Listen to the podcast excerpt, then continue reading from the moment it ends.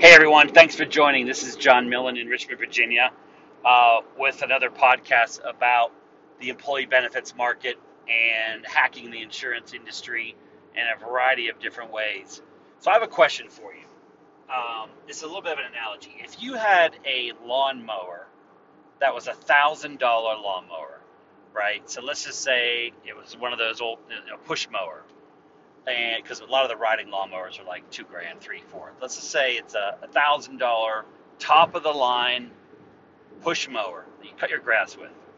Would you spend 36 bucks a year to get it tuned up?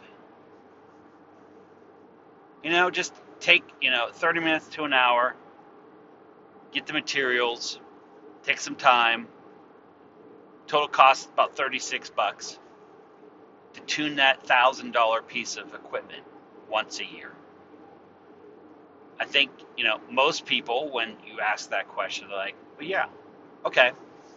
If you had a a four thousand dollar piece of equipment, a, a riding lawnmower, would you spend thirty six dollars once a year to tune it up? Maybe it takes an hour at the most, thirty minutes to an hour. Would you do it? Probably would, right? Because eventually, if you don't do that, the there's a cost if you do and the cost if you don't, right? The cost if you don't is that thing's going to break down, and it's going to totally stop working if it's really bad, which has happened. If you've ever owned a lawnmower and the you forget to change that little sponge thing that I didn't know existed until it got plugged up the first time, and this thing stopped running because it couldn't get any oxygen, you can get any air in the engine, but or it just stops working as well, right? Yeah, it, it runs and then it stops running. You got to crank it up again, and then the oh, I got to change the oil, and then this happens. Oh, it's the lines are plugged because during the winter I didn't winterize it. I mean, if you ever if if you don't know what I'm talking about, go ask someone that has ever mowed grass. You know, you, you got to maintain it, or else you're going to suffer the consequences. So why is it then that employers and us as benefit advisors that work with employers think it's okay for employees not to attend an open enrollment meeting once per year that lasts 30 minutes when that employer is investing $6,000 a year in those benefits packages for each employee on average. So now you're like, oh, okay, I'm caught. All right, what do you mean? Where do the numbers come from? So, you know, it depends on the industry, but if an employer is, is providing some medical insurance, some dental, some vision, some basic life, maybe some disability, um, maybe a little bit of HSA contribution, it's about 500 bucks a month per employee. It could be a lot more, it could be a little less. So whatever number you're comfortable with, make it five grand, make it four grand, make it three grand right? Three grand. Would you spend $36, which is essentially 30 minutes of time for someone making $75,000 a year?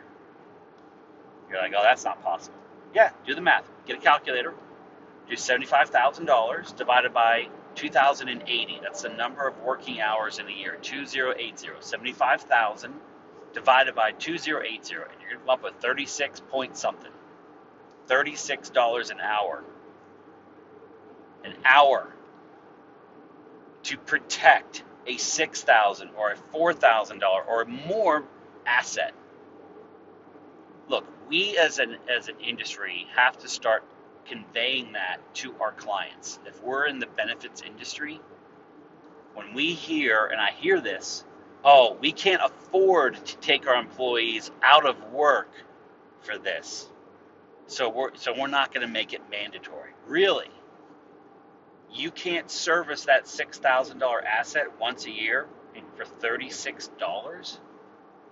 If we start talking in language, in scenarios and analogies, we will start to, to help actually provide expertise to people and not just be order takers and say, oh, okay, yeah, I know what you mean. Yep. Oh, yeah, you guys I got a lot of production.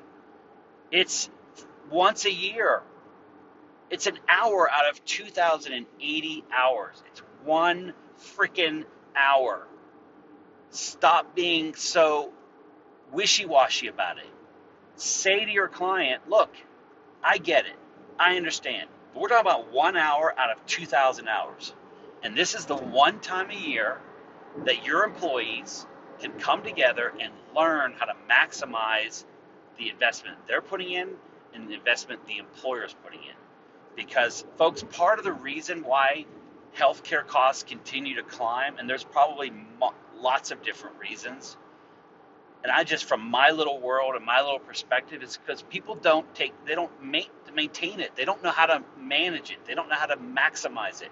They just have it, and they just use it. And when they don't use it for a while, it breaks down. When they don't go to the doctor when they have a pain in their side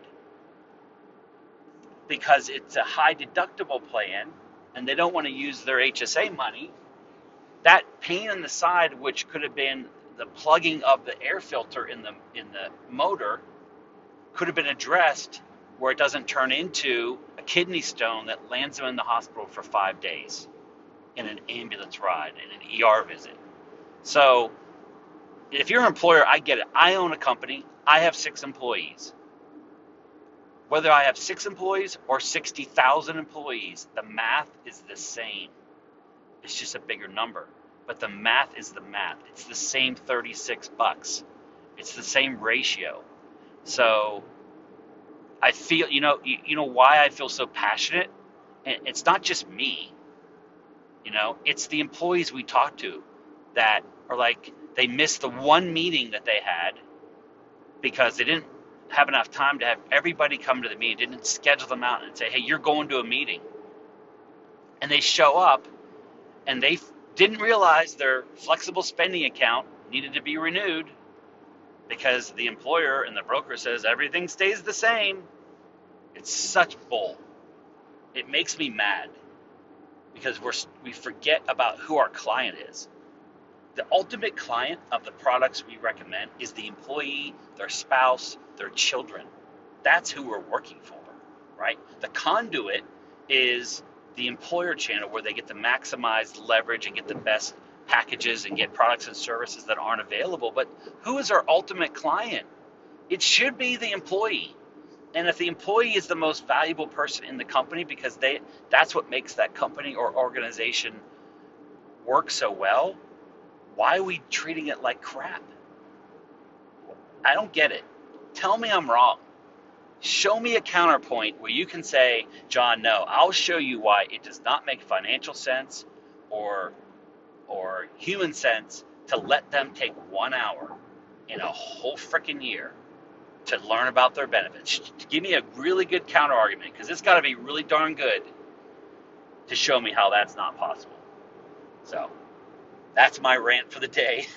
Um, I just hope it resonates with somebody and they get it because when you work with a partner that makes those meetings a little more interesting and reasonable, you're going to, this is going to sound funny, you're going to like look forward to it.